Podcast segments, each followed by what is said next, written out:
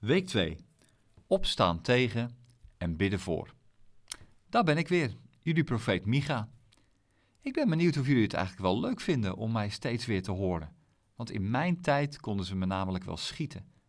Want wie vindt het prettig om er steeds maar weer aan herinnerd te worden wat voor puinzooi we ervan gemaakt hebben met z'n allen? Het liefste krijg je een over je bol, toch? Iemand die zegt dat jullie het goed doen, dat je gewoon mag genieten van het leven en dat dat uiteindelijk ook Gods bedoeling is. Dat we gelukkig zijn. Dus neem het ervan. You only live once. YOLO. Maar ja, jij en ik, we weten ook wel dat het niet anders kan. Dat ik niet kan zwijgen.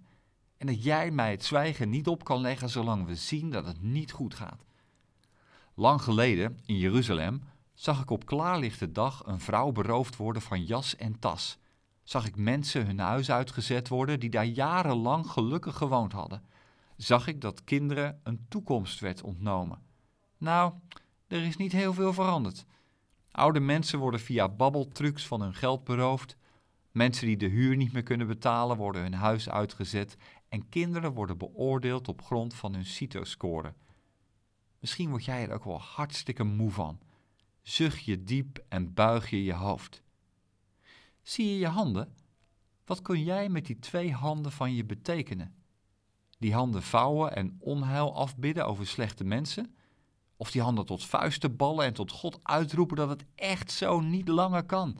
Of bidden dat God ons weer de weg wijst naar een wereld waarin we andere keuzes maken, waarin we opkomen voor wie verdrukt wordt, waarin we kleine stappen durven zetten die grote gevolgen kunnen hebben.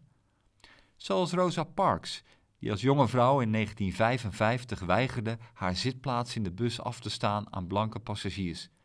Het leidde tot een grootscheepse boycottactie die er uiteindelijk voor zorgde dat de rassenscheiding in bussen werd afgeschaft.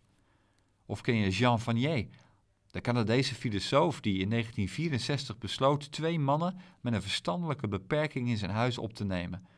Het was het begin van de wereldwijde arkgemeenschap, waarin mensen met een beperking samenleven met mensen die hen begeleiden.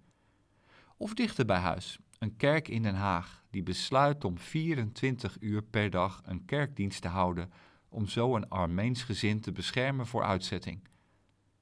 We zullen de precieze rol van het kerkasiel nooit weten, maar er kwam een ruimer kinderpardon, dank.